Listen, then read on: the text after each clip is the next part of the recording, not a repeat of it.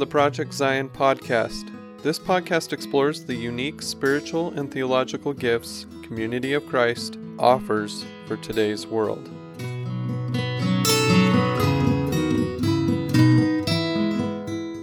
Hello and welcome to Project Zion podcast. This is your host, Robin Linkhart, and today our guest is Wim van Klinken. Wim was recently called to serve as a member of Community of Christ presiding bishopric. That call will be presented to the General Conference legislative session during World Conference 2023 for approval, and then Wim will be ordained at that World Conference. Wim, we're so glad to have you with us today. Welcome. And I'd love it if you just take a minute or two to introduce yourself to our listeners. Thank you, Robin. I appreciate the opportunity to introduce myself to your listeners. So, my name is Wim van Klinken. And Wim, for those who are not familiar, I'm Dutch, and Wim is the Dutch equivalent of Bill. My formal name is Willem van Klinken, which would be William van Klinken. I come out of a church family, and I have a uh, wife, Deborah, and one son, Max who is 26 and who lives in Omaha, Nebraska. That's also where he studied. And um, I currently serve the church as the uh, Chief Information and Technology Officer and the Director of uh, uh, Business Operations. People might not be familiar what those terms are, so let me explain. So the chief information and technology officer is really responsible within the church for all IT related issues, the systems we provide centralized. Uh, for instance, most people are familiar with Shelby, uh, but uh, we also provide other centralized services like mail services, office, etc., etc. And as director of business operations, I'm responsible for kind of the business side that is uh, interacting with the outside world. But that also includes, for instance, Herald House uh, and uh, events, and uh, we have at our facilities in Independence. Besides that, what can I tell, say, say, more about myself, Robin? What do you want to know? What do you think you, the listeners would love to know? Well, I know that you're involved in the greater community here in Missouri, and um, and also that you have a home congregation. So maybe tell us just a little bit about that. Yeah, so my home congregation is Liberty, Missouri. That's different than Liberty Street in Independence, but the town Liberty mm-hmm. in uh, Missouri, which is just uh, north of Independence, northeast of Kansas City. I am somebody who is uh, really involved in the community, and especially in Kansas City, in the greater Kansas City area. When I came to the US, and I've got a lot of background in business and nonprofit world, but one of the first things I did was study at UMKC uh, and getting my Master of Public Administration just to get the lingo and to get the practices and the customs uh, here in the US and get myself uh, familiarized with uh, those. Actually, I immediately stayed with uh, UMKC as an adjunct faculty member and soon after also became a senior fellow at the Midwest Center for Nonprofit uh, Leadership. I'm very much involved in the nonprofit world in Kansas City, like I was in the nonprofit world in the Netherlands. Um, I served on many boards in the greater Kansas City area. Uh, not all church related, but some church related. And I also uh, support nonprofits through some consultancy activities as well. Thank you so much, Wim. That really helps us get a feel for your current context and all the things that you're engaged in.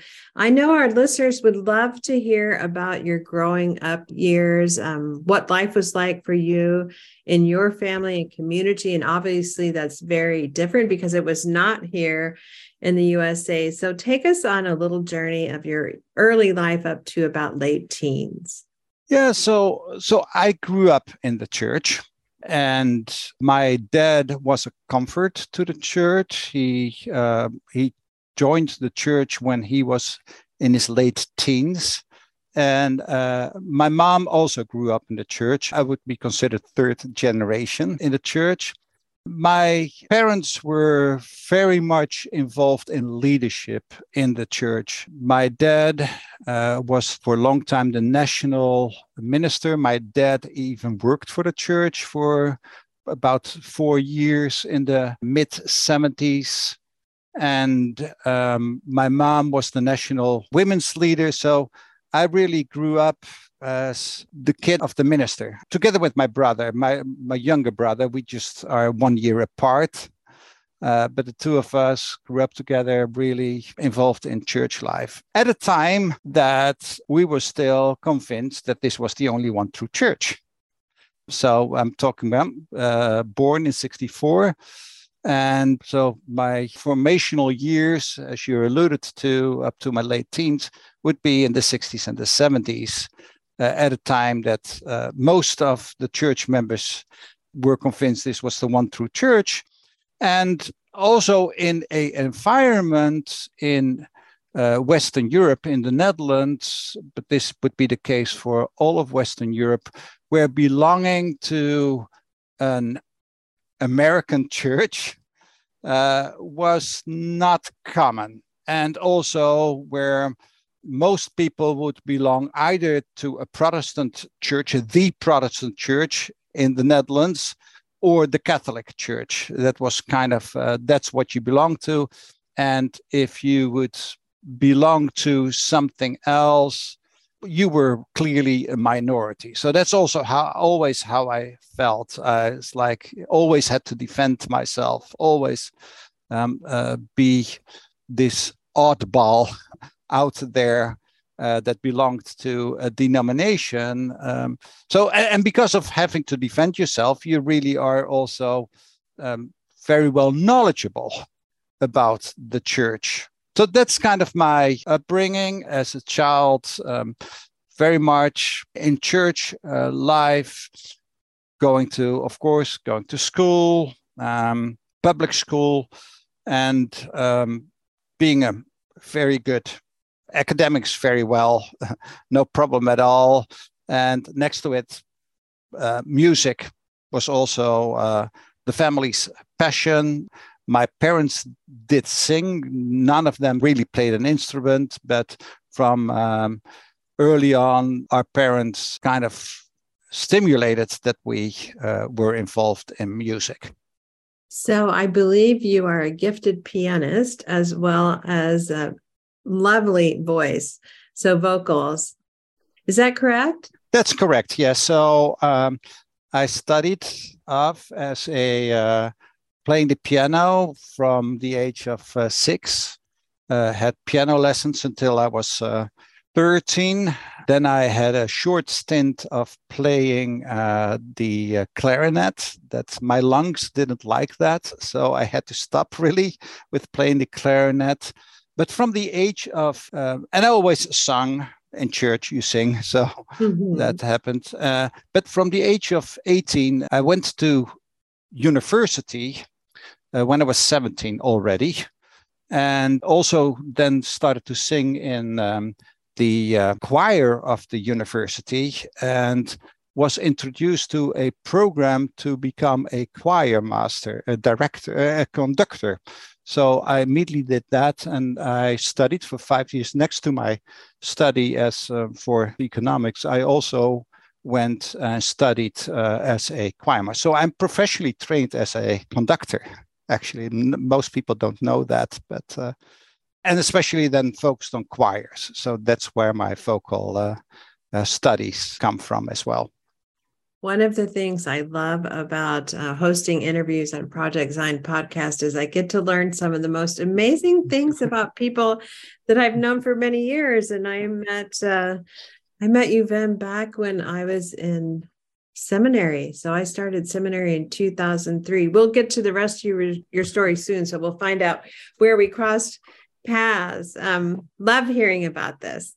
So you um, have finished your secondary education and you're you touched a little bit on some of your studies as you went forward to university. Tell us about uh, the rest of that and your professional career and starting a family and maybe you know how is your life with the church coming into this and as you began to be engaged in uh, ordained ministry what that looked like yeah so um, the educational system in the netherlands is different than in the us um, so uh, while in the us people are familiar with going through k through 12 kind of everybody goes through the same and gets through, through high school uh, although in high school you might have some specialties or electives. In the Netherlands, actually, everybody goes through the age of 12 through the same program and then separates out depending on your skills and depending on your affinities. So some people at the age of 12 might go to trade school just to learn a trade. Some people might go to uh, some general schooling and I've been fortunate academically. I immediately go to a, a school that really prepares you for academic studies. So by the age of 17, I graduated from that and immediately went to university, which would be my start of my master's programs at that point. And I started studying uh, economics, macro, micro economics, and they're specialized in business science and the cross section of public accounting with management information systems. So um, I was the uh, the first cohort really doing that, and I was even the first student assistant at that time. At the same time, I also started working while I was uh, doing that. I started teaching at my own secondary school and I also kind of started in IT. And I was from age of 18, I was conducting five nights a week. So I'm a workaholic, as many who know me know. Um, so I was pretty busy studying, working during the daytime, conducting during the night, uh, five nights a week and then at the age of 22, I started my own businesses in IT in a time that um, was very fortunate in the 80s and was was just good and founded several companies and by the age in my mid 30s i sold them but going back that's i met my wife when uh, when i was 24 i think i need to go back now when yes, 24, almost 25 when I met my wife. And uh, we got married uh, 15 months later. And our son was born five years later. Yes, we married in 91. And at Valentine's Day, actually, for people who are interested, Valentine's Day 91, we got married and uh, our son was born in 96 so we were in our early 30s uh, when our only child was uh, born so by that time i was um, in our early 30s i was well to do uh, already had made a career i also uh, had started other studies, as, as already told. I've studied economics and uh, business science in all of that, music. And I also done later postgraduate studies in uh, business administration and I've done asset management later. So I'm just I'm just continuing uh, learning. At the time, I'd also done the uh, European studies of the Comenius program, which got me to study at six different universities throughout Europe for short stints. Um, and I had my Master of Arts in Religion, where you and I met, Robin, in the early 2000s uh, at the time.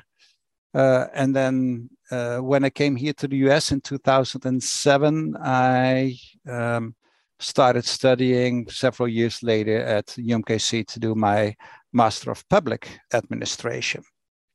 Uh, so I've got um, two masters here in the US because the system in the Netherlands is different. We wouldn't call that masters at the time, but they are multiple masters equivalent at that uh, at that time.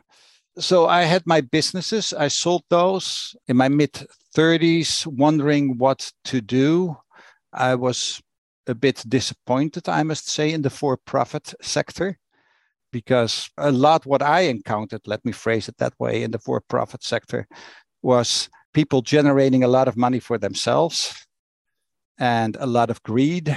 And uh, I encountered also uh, corruption um, in for-profit world. And with my Christian upbringing, I did not think that that was, or my understanding of my Christian upbringing, that that would really change the world that much. So I wanted to serve in the for cause. That's how I call it instead of the nonprofit, the for cause sector, and eventually decided to work for the church.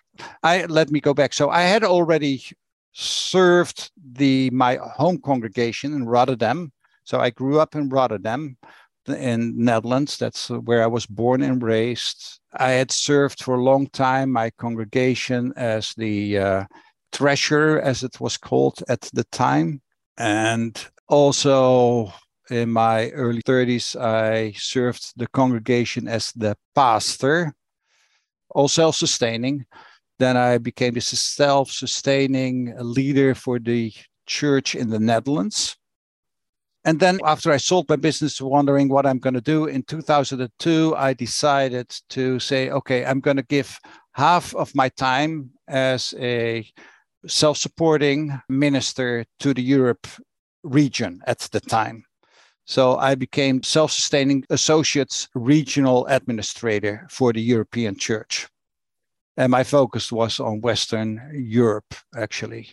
And I did that from uh, October 1, 2002 to um, July 1, 2004. And uh, because in July 1, 2004, I was going in full time ministry as an employee of the church and became the first mission center president for the Europe Mission Center. Currently, you've got the Western Europe Mission Center, you've got the Eurasia Mission Center. At that time, that was still one mission center. So I've been employed by the church since July 1, 2004. And then in the summer of 2007, we moved to the US, where I became the director of international headquarters for the church.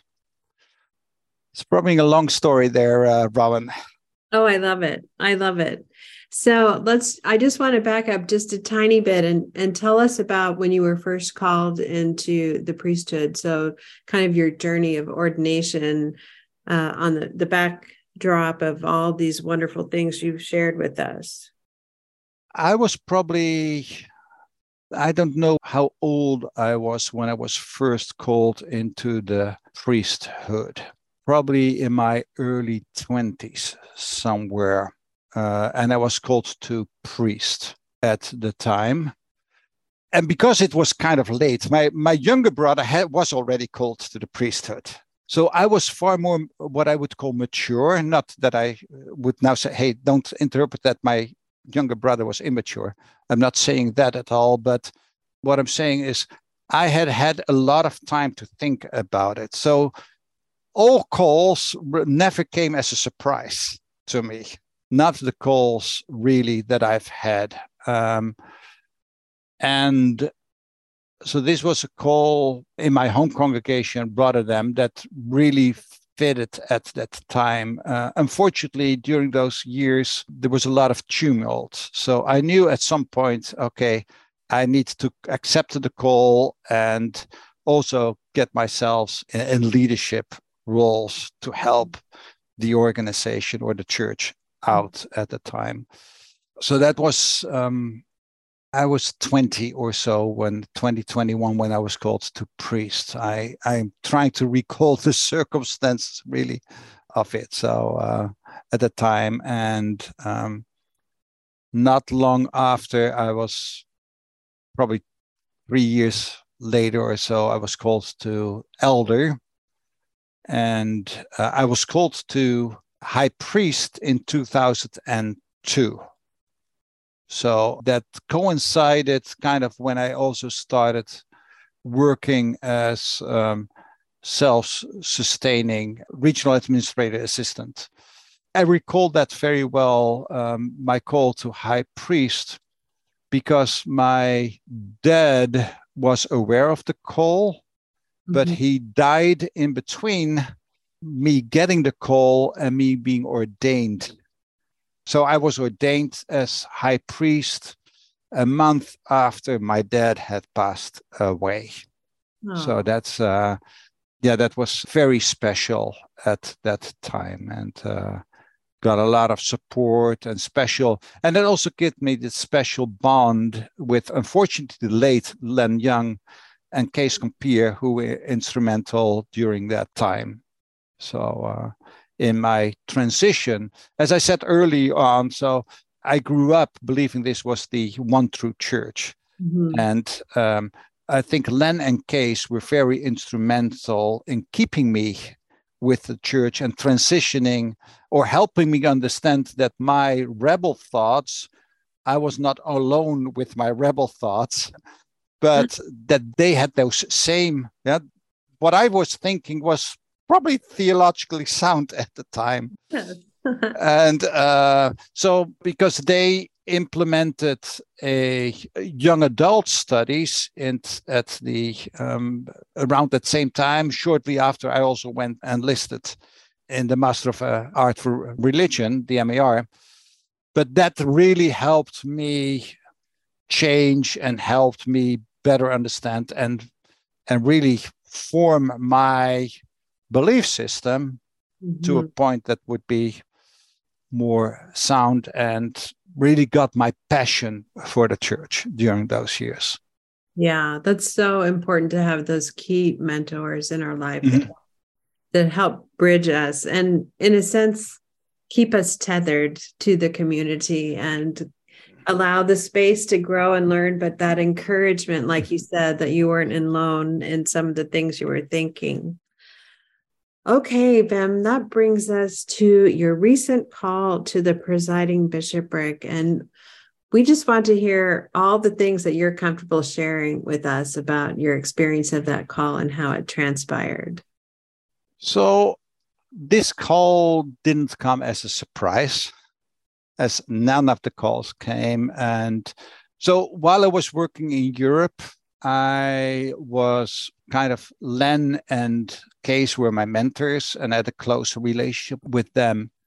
When I came to the US, not immediately for the first couple of years, but s- soon Stassi really became my mentor.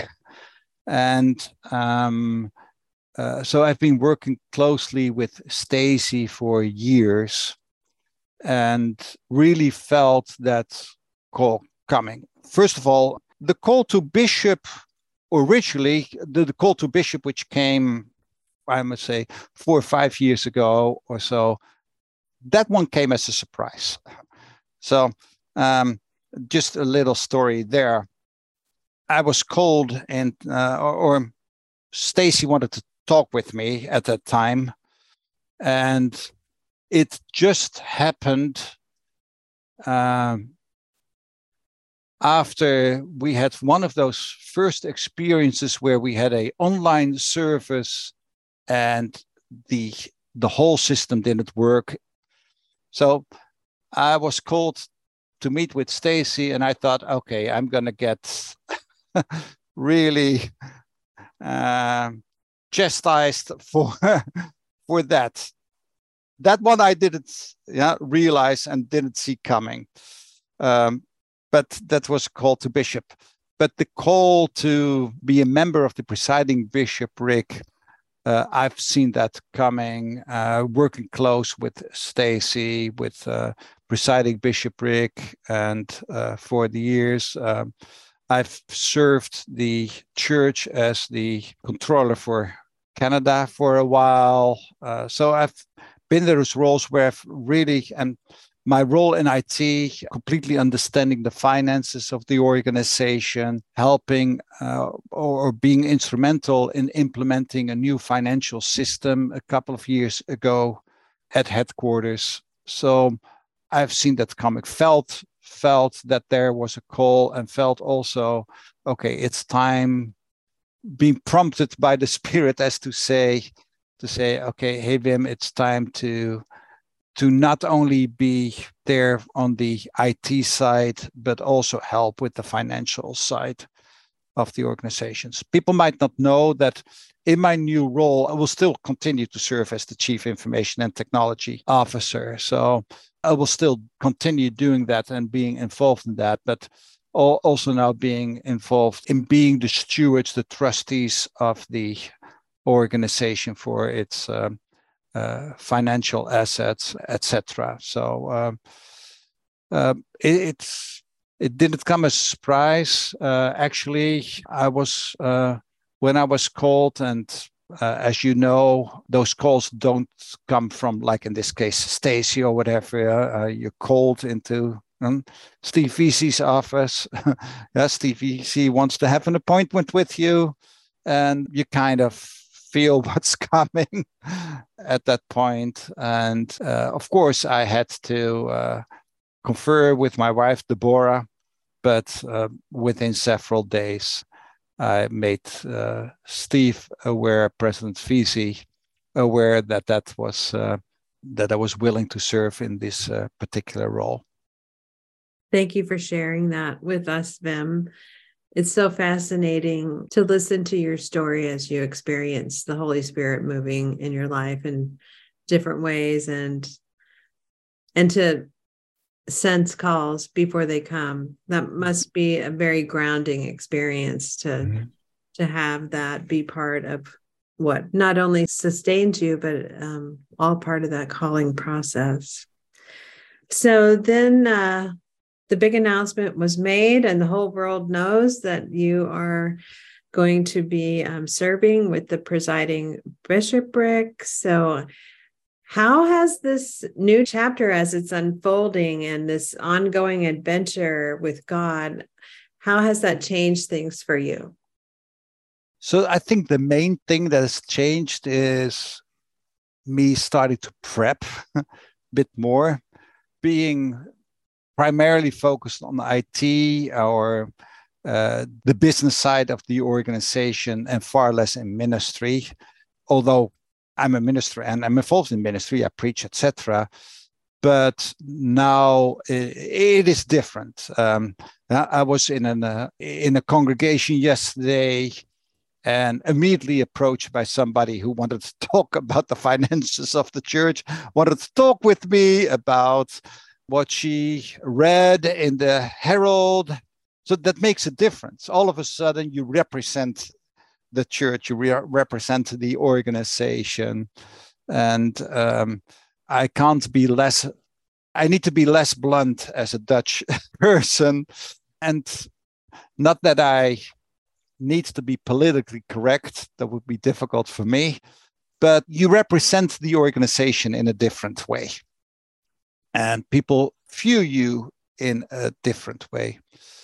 Fortunately, my colleagues at headquarters, I've not felt that they've treated me differently or whatever. It's not, you know, so that's that's good. I still have those same relationships, but you see it how it works in the congregational life. So the other thing that has happened in the meantime, I've been for the past years the Mission Center financial officer for voluntarily for the Midlands Mission Center.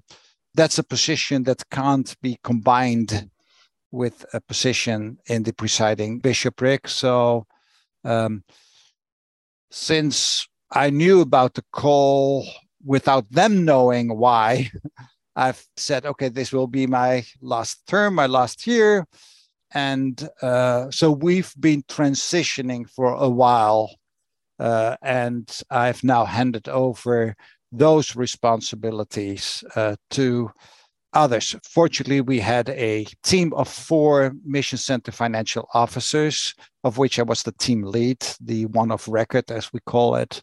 and the other three are continuing in that role. So we've had several years of transitioning, uh, but it became more important in these uh, last period when it was clear to everybody that I was called into the presiding bishopric. So, so those are the kind of things that uh, have happened. And the two things I'm doing at headquarters in regard to IT and uh, the business side, I've got two excellent team leads, as we call it at headquarters, that for some longer time now I've more and more trained them, and that continues in training them and making them more and more self sufficient. So I can stay on a more strategic level instead of uh, having to do a lot of hands on myself. Although I still love hands on stuff, I still love programming and I will continue to program. And there's a lot of programs in the church that are made by myself and that are maintained by myself.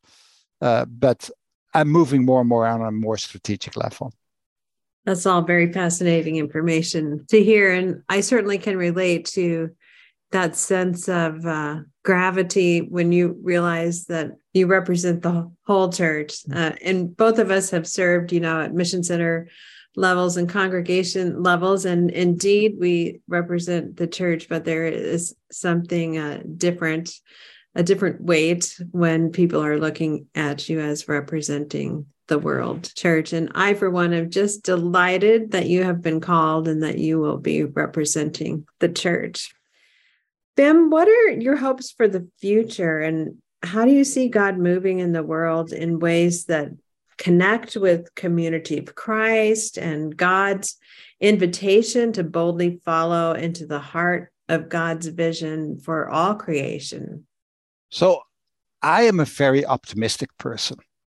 I think I, I see a bright future. I know that uh, the church is struggling in some ways, but all in all, there's a future for the movement. There's a future for the movement, and that future will not likely be how the past has been. And I am excited to help shape that future and help people transition from what it was into what it could be. And there's some paradigm shifts to be made. President Veazey calls it we need to have a metamorphosis that needs to happen. That just means, okay, we need to look at things in a new and, for me, exciting ways. So I'm very excited. I'm very optimistic. And yes, it will be pain for some who want to hold on to the past. Uh, but I'm also know that there's a lot of younger people, I'm now perceived probably as one of the older folks, that are longing to this idea of being change makers in this world, being really the the light, the leaven, the salt, the body of Christ in new ways. I would say that to be the church in this world.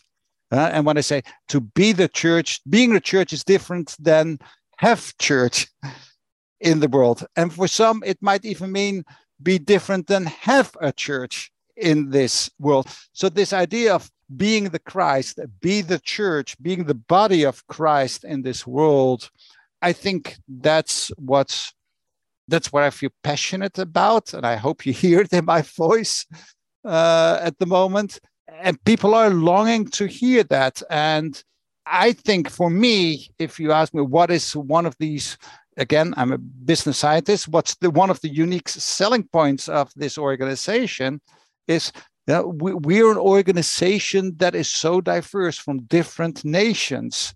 And having that input, all those different ideas, instead of people only being in their own echo chamber as a small parochial church, but bring that all together that that has so much to offer to the world and that's what i am passionate about that's what i feel that's that god calls us to And I think the spirit is already there. We just need to hop on. That's uh, how I feel. It's just going to be different. And I don't know how how it will look exactly, but it will be there.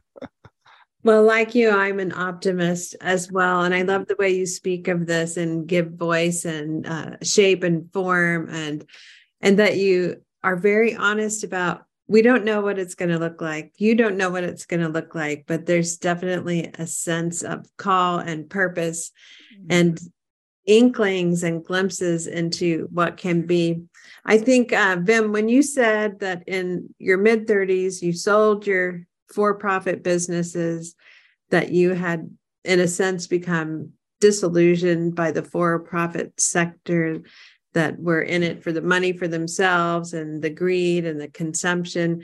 And then you said you wanted to work and move for the for cause sector. Um, we really hear that in, in your words, that passion and compassion that you bring to your ministry and to your work. That kind of brings me to my next question. Wim, I think we've heard this uh, weaving through your story in some ways. How do you nurture your relationship with God? Several ways. I'm analytical.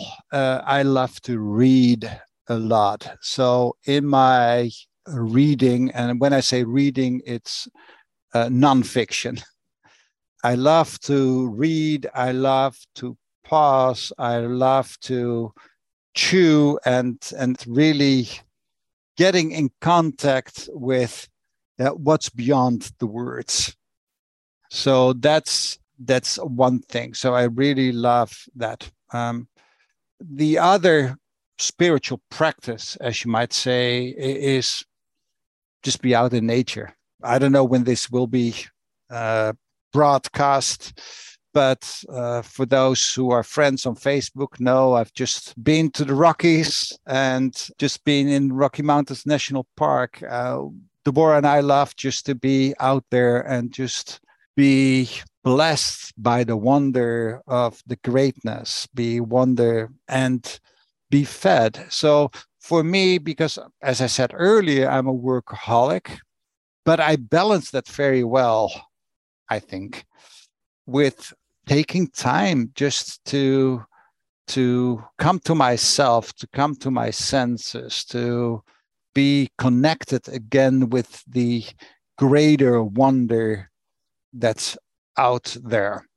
And uh, the greater wonder that's out there that might be in the thoughts that other people share on paper or what you just find in out there so that's uh, yeah just love that uh, balance in life. And of course, music. And of course, music. Good. I was wondering if you would say that. I was certain that was part of how you nurture your relationship with mm-hmm. the divine. Wim, is there anything you would like to share with us that I haven't asked you about today? No, thank you for the question and thank you for the questions. I am grateful for the opportunity to get to know people uh, and people to get to know me. Um, and uh, I'm just looking forward to meet people. I've got uh, connections with people in uh, in Europe, of course. I've got connections with the people here in the US that I've served, but there's parts of the church I've not yet met, and I'm looking forward to meet and uh, get acquainted and uh, serve together as a person, not necessarily in this role, but just as a, a child of God, meeting other children of God and uh, share passion, share a meal, share singing, whatever, just uh, be with one another. And uh, yeah, that's what I'm looking forward to. And I'm very grateful for the opportunity uh, you provided, Robin. And Wim, thank you so much for being with us today. It's been great to catch up with you. I've missed being with you. Like we used to be at seminary when we could learn together and sit in the library and chit chat. It's just been wonderful to hear about your life. And listeners, if you would like to hear more from them, check out Community of Christ YouTube channel under Witness the Word, March of 2022, a release called Thanks for Relief. And also, you'll be hearing more from Wim in his new role in the presiding bishopric. World Conference is April 22 to 28. As always, a very special thanks to you, our listeners, for spending a portion of your day with us. This is your host, Robin Linkhart, and you are listening to Project Zion Podcast. Go out and make the world a better place. Bye bye.